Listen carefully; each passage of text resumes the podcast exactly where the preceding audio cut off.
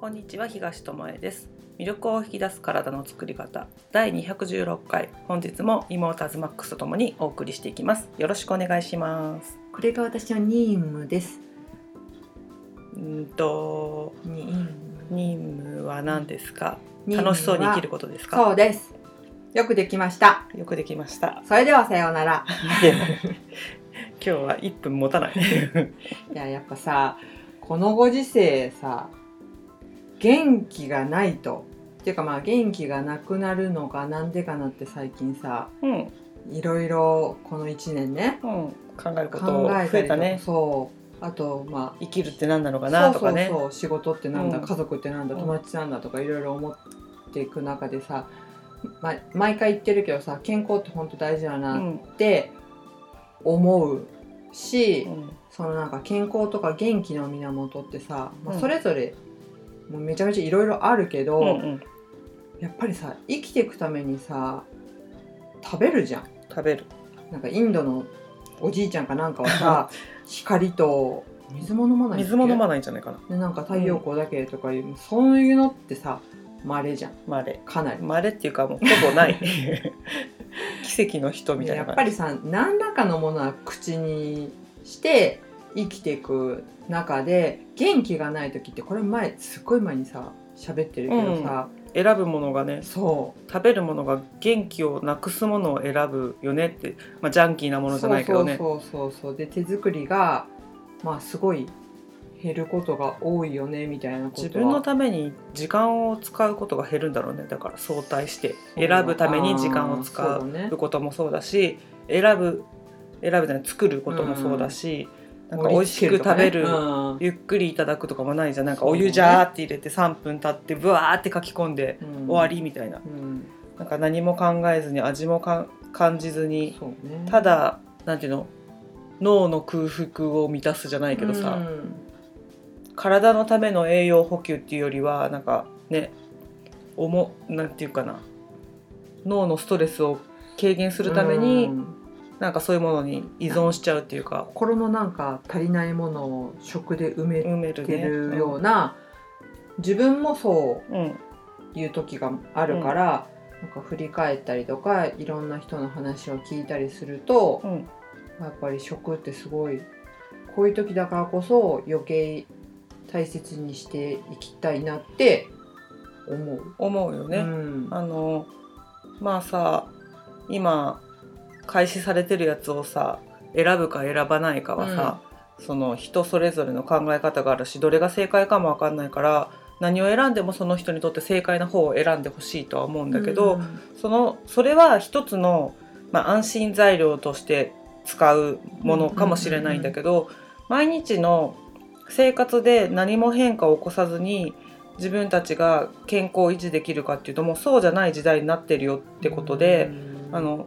口に入れるものがやっぱり体の元になるわけじゃん。うん。でさこのガソリン腐ってるけど大丈夫だよって言って車に入れる人いないじゃん。すぐ壊れるの分かるじゃん、そんな腐ったガソリン入れちゃったらさ、だけどだしガソリン車に軽油入れる人もいないし、ね逆に軽油入れなきゃいけない車にガソリン入れることもないのと一緒で何を取ったらどうなるかっていうのが見えてるものに関してはやらないわけじゃん。うんうんでも自分たちの体に本当は取らない方がいいよって言われても別にすぐガス欠するわけじゃないし 黒い煙が出るわけじゃないし、プスプスって音がするわけでもないからっていうことでなんかなんとなくいけてるから大丈夫なんじゃないって言って食べちゃうんだよね。うんで裏の表示見てねって言って表示見てもよくわかんないしとか、うん。見たところで結果なんて変わんないでしょって言って見なかったり、まあ、手軽に手に入るもので済ませちゃったり、あとストレスが今多いからさもうそんなところまで気回してらんないわっていうこともあるけども、なんか健康な体あってこそそのストレスを感じるような仕事ができたりするわけじゃん。そうね。うん。その体がなかったらストレスすら感じないところになっちゃうよっていううん。その仕事すらできない状態になっちゃうよって違うストレスを抱えることになるんだよって思うん。だけど、ねなんか一番最後にされちゃう。うん。でなんかお金よりも大事なものだと思うんだけどなんかお金の方が大事みたいな、うん。あの感覚になっちゃってがむしゃらに働いて休まないとかさ、うん。でぽっくりいっちゃうみたいなことがあるけどなんか本末転倒じゃんその、うん。何のためにやるその仕事とかをするかってやっぱりさ楽しく生きるためだし美味しいご飯をいただくためだと思うんだけどなんか途中で何かが入れ替わっちゃって、うん。体があってこそできていることを、うん。なんか忘れちゃうっていうかさ生まれた時から当たり前のように何も考えなくてもうん。解毒排毒してくれて消化してくれてみたいな、うん。ですくすく成長してで怪我しても知らない間に治ってるしみたいな、それってでもさ当たり前じゃなくさ体がやってくれてるうん。ことなんだよね。うん。であの世界的に大変なことになっているけども、うん。でもか変わらないんだよね自分たちの体って。うんうん。その地球レベルの環境とかすごい勢いで変わってってるけど人間の体ってそこまで進化してなくて、うん。昔のままこうこの目まぐるしい世の中を生きてるからこそその食べ物がちょっと変わったこととか生活環境が変わったことで病気がどんどん増えてるじゃん。うん。でその上この国日本にいると本当食べ物気をつけないと危険だなっていうのが、うん。たまたま1ヶ月ぐらい前のね新聞のなんかに日曜日とかに入ってくる特集みたいなさ、ペラペラの新聞が入ってくるんだけど子供に読んでほしいみたいな感じで分かりやすく書いてるやつで、なんか日本の国内出荷の野菜に入ってる農薬が19年で3倍になったよっていうのが書いてあってさ、うん。19年でさ19年間でそう3倍になったの19ね年間で3倍になったよって、増えてんのね。そう。ネオニコ系農薬っていうやつがうん。3倍になってんだって19年間でね。うん。でしかも、まあ、そのグンって増えたのの理由としては、うん。厚生労働省がね、うん。えっと2015年5月に残留基準を引き上げてんのね。上げちゃってんの。上げちゃってるの。使える範囲が増えちゃったってことねネオニコ系農薬であるクロチアニジンとうん。アセタミプリドっていうのの 残留基準値を引き上げただからさこん聞き慣れないし言えないようなものの農薬の話聞いて聞いたことないってことじゃん。うん。こうやって、今日初めて言うから口が回らないぐらいのさ、ね。ことになってるわけね。でそれが引き上げられたっていうニュース知ってる人どれぐらいいますかと、うん。だけど今ね世の中に流れてる情報ってさ一つのものに、まあ、限定されちゃってるけどさ、うん。その他の情報ってさあんまりこうやってさ強くこれだって命に関わることじゃん。うんけどなんか報道されないじゃん。でうん特に葉物野菜があアメリカとかコーデックスっていう国際連合食糧農業農業機関と世界保健機関により設置されている政府間機関政府間機関で決められた食品国際規格っていうのがそれがコーデックスっていうやつなんだけど、うん。そのアメリカとコーデックスっていう国際基準よりも大きく上回る基準になってるんだって。その日本で2015年に引き上げられたうん。残留農薬の基準っていうやつがね、うん。でクロチアニジンっていうやつに関して書いてあるんだけどここにうん。分かりやすくなるようにね。ほうれん草よく食べるよねみんなね。うん。ほうれん草がねす改正米が 3ppm 残留しててもいいよって言ってたやつが40え13.3倍約。で ppm っていうのは 1kg 中に 1, グラ 1mg になると ppm ね。だから 1ppm っていうのが 1kg の中に 1g あると 1ppm ってことね、うんうんっていう基準値なんだけどまあ 1kg1kg の中に 1mg だからさ、そんなに入ってないんじゃないっていう。って感覚になっちゃうね。100万分の1の割合だから、そんなに入ってないんじゃないって思うかもしれないけど、まあ、毎日食べるものとかでさ、うん。この3だったのが40に引き上げられたって13.3倍でしょ？でアメリカは改正前の日本と一緒で3なのね。うん。で EU に関しては0.01なのね。はわかる？400倍？でコーデックスっていう国際基準が2うん。で春菊なんかも改正前が0.2だったのが10になってて50倍。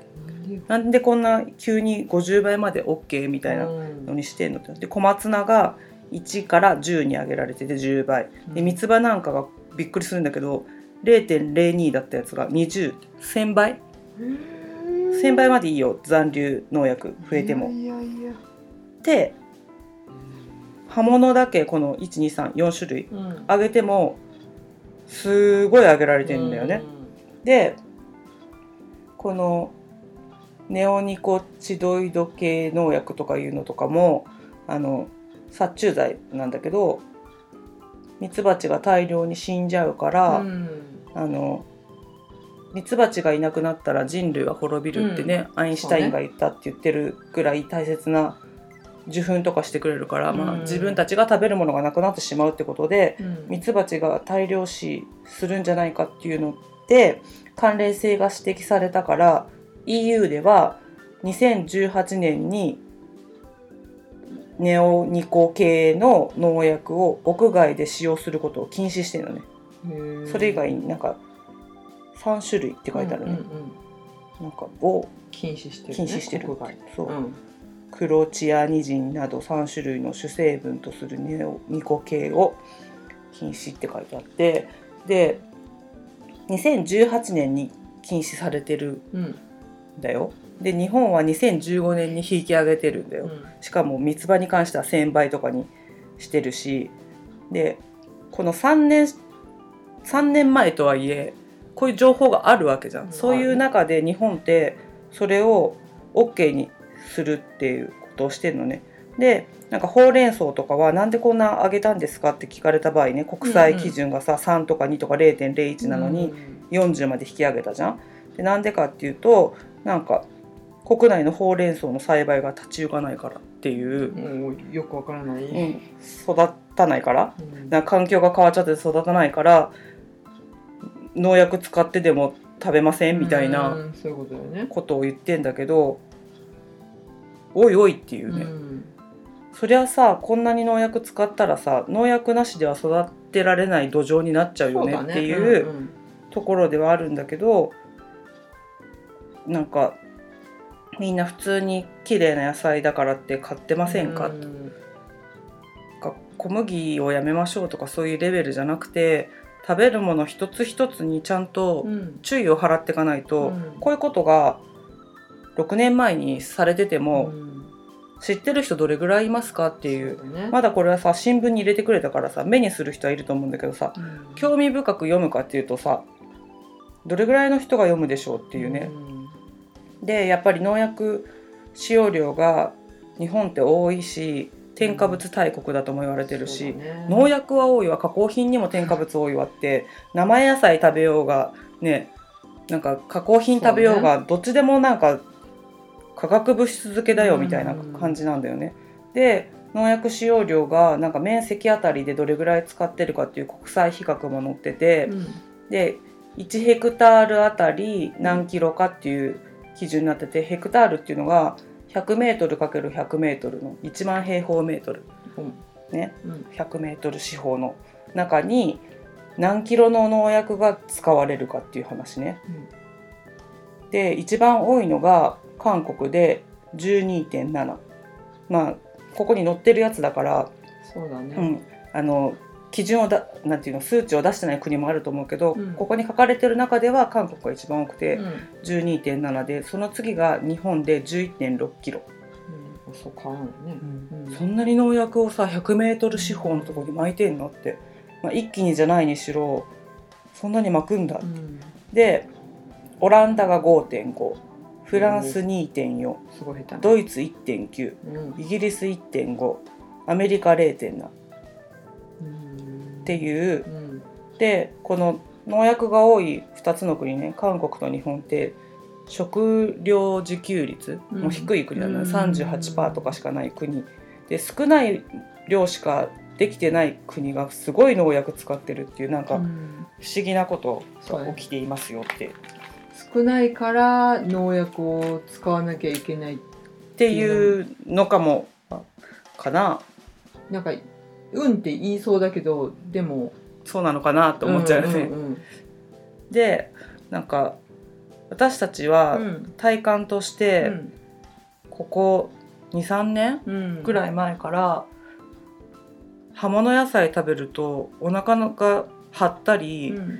すごい調子が悪くなる、うん。なんか変な張り方をするっていうか、うん。前まで食べれてたなんか葉物野菜が全然合わなくなるっていうことが起きてて、うん。何が起きてるか分かってなかったので、うん。でもこの葉物野菜は合わないからやめようって言ってうん。一、つずつ合わなくなったやつをこう外してたのキャベツがダメですとか、白菜もちょっとダメですうん。怪しいです、ほうれん草もやめましょうとかってで最近そういう葉物野菜あんまり取ってなかったんだけど、その中でこういうニュースを見てあもしかして体ってうん。反応してくれてたのかなって後からこれを知って。うん。体って素直なんじゃないかっていうのを2人で喋ってたんだよね。そうそうそう。なんか菜種系の刃物がもう全滅じゃないかっていうぐらい油あな油菜系か。油菜系の油中？油中。系のうんお野菜がうん。ほぼ。で最初はキャベツとかがダメかなぐらいだったのが、あれこれもダメなんだけどみたいな感じで、でも食べれるものもあるからその中で食べられるやつは選んでうん。食べてるけど根こそぎ葉物系がダメだねっていう話をしてたうん。中でこれもちゃんと調べてなかったからそうそう。こういうことがあったんだっていうのを知って、うん。なんか体が出した答えとこの数値がガンって上がってるのがうん。一致して、あ分かってなくても避けることってできるんだと思ったのが、うん。体が反応したのをちゃんと聞いてあげれば、うん取らなくて済むなっていうのの体験としていいかなと思って、うん。たまたまね入ってた新聞の記事だけどね。うん。今日はねそれを扱ってみようってことで。そうそう。だから本当情報をうん知っておく、取りに行くってこともすごいうん。重要。私たちも食って大事なんだよとか言いながら、うんうん。まあ、結局こういうことをちゃんと知らなかった、うんうん。こんだけ上がって農薬が増えてるっていうのはうん。知ってたんだけど、うん。ちゃんとした数値としては知って私は知らなかったから、すごい反省もしたけど、その体が反応ね今回そうやって葉物野菜とか、うん。まあ他の食材もちょっとあるんだけど、うん。食べれなくなったの、最初はお姉ちゃんとね年かなとかそうそうそう。いろいろ言ったり消化悪くなったのかなあと食べ合わせ、まあ、そういうのももちろんあるとは思うんだけどかなとか言ったんだけど、まあ、でもよくよく感じたりとか食べ合わせを変えてみたりとかしてあとは単体で取ってみたりとかね。そうそうそうそうう。ん。知るためにね反応を。でやってみた結果やっぱり合わないうんうん。ねっていうので体が反応してくれるっていう、うん。反応したことを感じられるっていう心と体のこの健康状態っていうのはうんうん。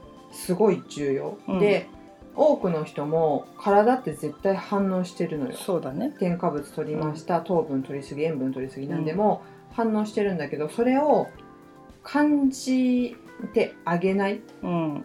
本当は感じてんのに感じてあげない無視してしまってるっていうところがすごい、ごまかしちゃうとかね。そうそうそうそう。あとはなんか気のせいにしちゃうとかね。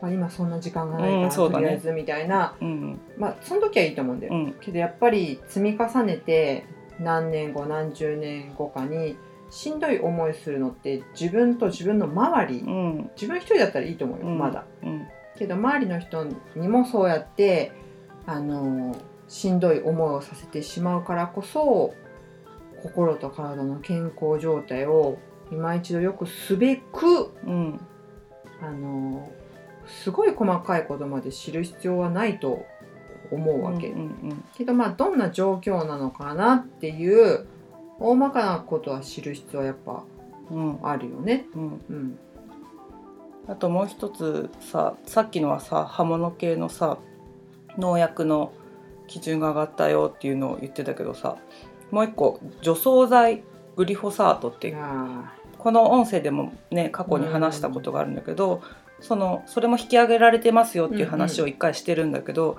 またあのなんていうの復習としてでこれは2017年12月に食品中の残留基準を引き上げたんだよね日本がね。ーうんなんか世界的なやつと逆行してるような気はするけど、そうだね食品に含まれる残留農薬の基準を緩和しましたと。でここに書いてあるさのがさ厚生労働省の見解ってやつで「なぜ上げたのですか?」って聞かれたのに対して、あの世界的な基準であるコーデックス委員会の基準に合わせましたって言ってんだって。でもさっきのさあったじゃん。うん。ほうれん草。うん。基準2のところ40にしてるんだよね。だからこういうふうに都合のいいように言葉を言い換えてうん。同じ紙面に書いてあるんだけどこういう答えを出しちゃうところが仕切ってるんだよっていうのがうんちょっと怖いなと思ったんだよね。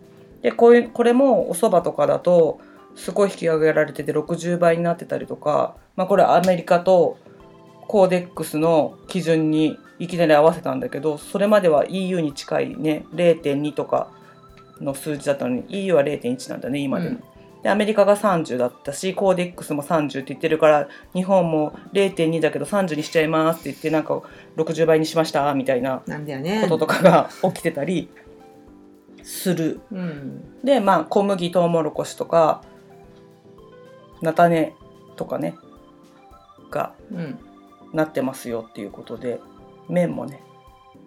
調べてもらうとこれはすごい分かりやすいと思うけどね。だからこの種で食べがちなこの小麦を減らすだけであの腸にも影響を及ぼすものだけど残留農薬も取らずに済むという、うん。あの利点があるなっていうので前話してるとは思うんだけど、うんうんこうやってなんか世界的な基準に合わせましたよって言って高めてるのもあれば世界的基準を 大幅に超えてるところではそれを言わないとかっていうことがあったりするからじゃあどういうふうになってるのかなっていうのは見なきゃいけないしこのグリフォサートっていうやつなんかはベトナムは禁止されてるし、EU 加盟中のなでもオーストリアがもう使いませんって言ってたりとか、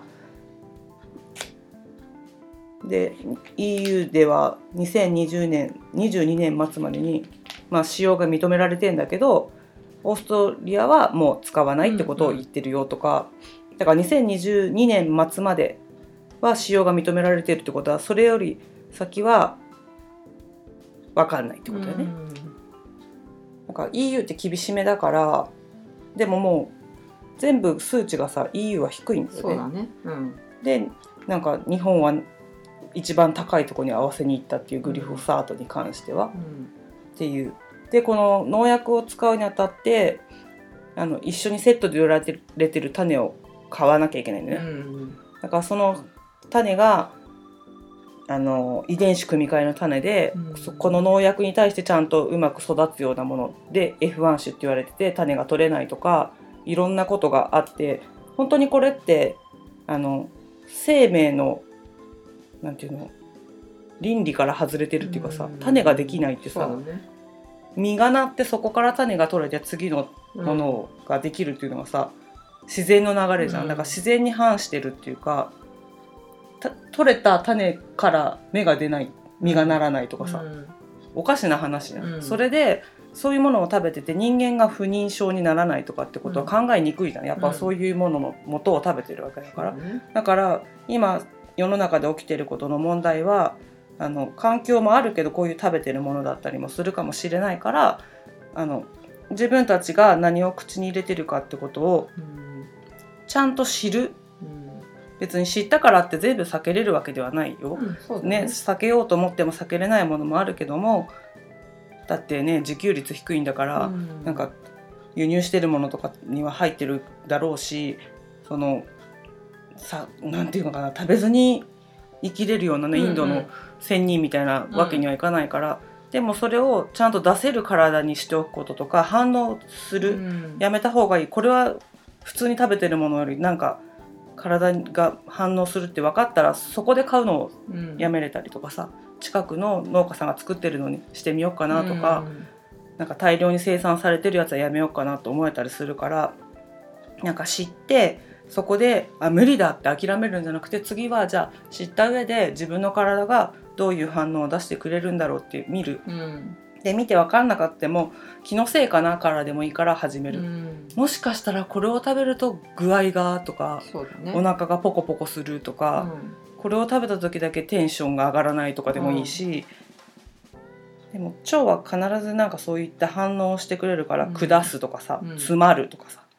なんかそこをあの答えとしてうん。受け取ってもらって、一つずつ変えれるところから変えていく、うんそうだね。うん。うんなくても生きていけるものもあるしね、うん。まああのグルテンフリーでさ私たちは小麦をさ食べることをさやめてみようっていうところから、まあ、ずっと食べなくても大丈夫かなっていうねうん。ところに行けてで食べなくても生きてられるし、うん。なんかやめる前はないと生きていけないと思ってたんだよね、うん。絶対これがないなんてもうありえないとかっって だからスタートするのにすんごいね躊躇したしなんかやめようと思った時にスーパーに行って愕然としたからね。全部小麦入ってんじゃん。うん。食べるもんないじゃんって思ったんだよね、うん。だけど実際には食べるもんあるし、うん。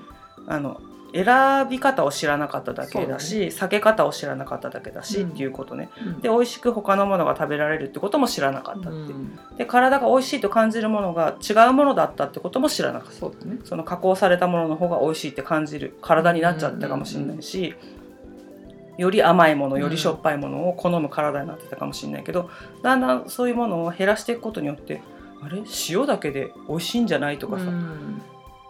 ちょっとした醤油とねみりんとかがあれば味って整うんだねとか、うん。お砂糖ってそんなに使わないねとかってうん。なってきてだんだん体でなんか選んでいけるようになった。うんうん。最初からできたわけじゃないし最初はそういうねなんか作られた味の方が美味しいって感じたし、そう干したしね。そう。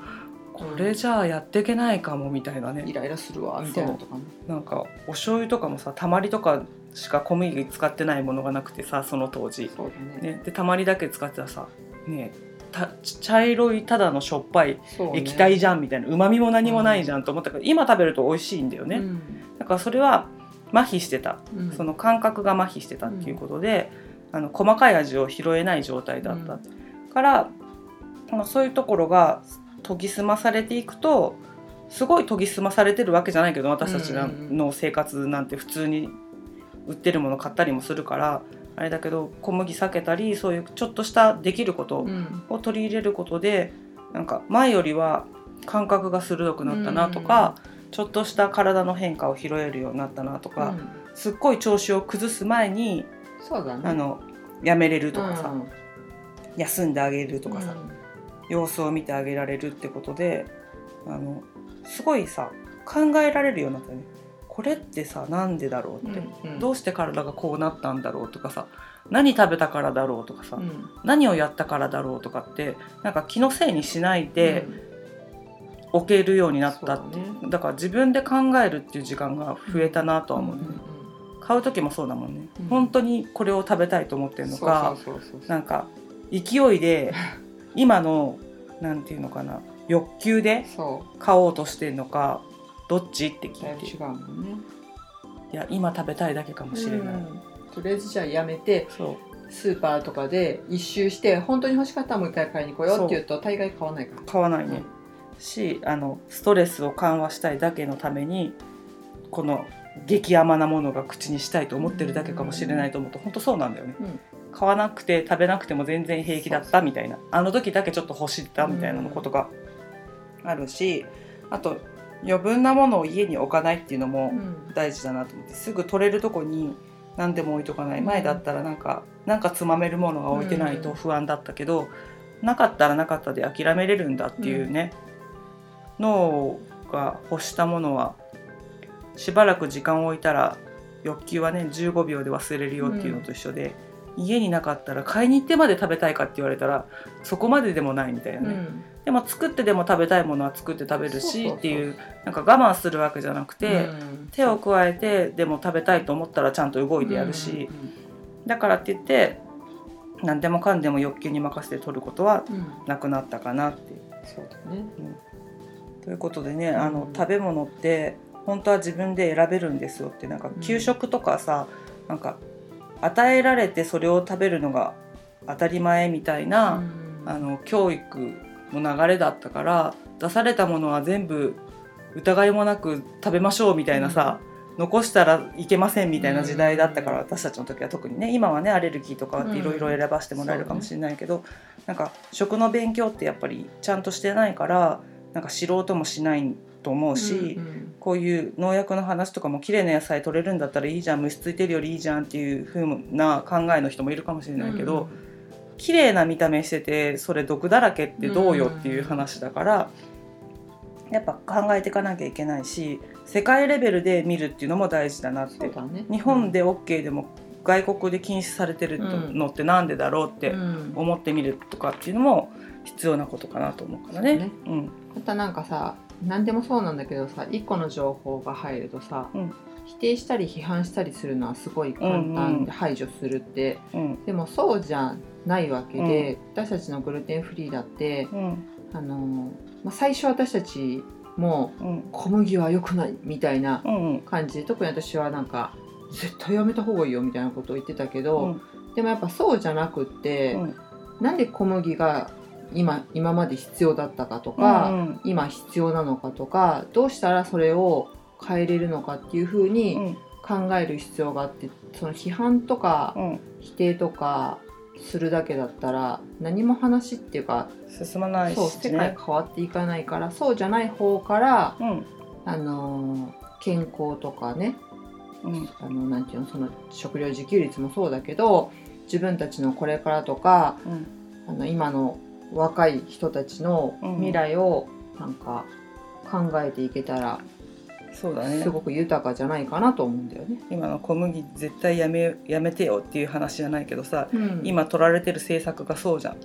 出歩くなみたいな。うん。えなんでですかって考えて、うんうんそれができたらその出歩くなってやらなくてもいいわけじゃん。だから小麦を取るなもな取るなって言っちゃえば簡単簡単だし食べてる人を責めるのは簡単だけど、じゃあなんでですかって分からずに食べない人は OK なんですかっていうとやっぱなんでか分かってやめた方が絶対いいよねって思うから、なんか自分であこうだからって納得した上でやっぱり一つずつ変えていけるっていう頭を持った方がいいと思う、なんか言われたからやるとかみんなが良くないって言うからやめるとか、なんか自分が尊敬してる人が言うからやめますとかうん。違うじゃん、うん。うんやっぱ自分が本当に良くないなと思うからやめれるわけで、ね。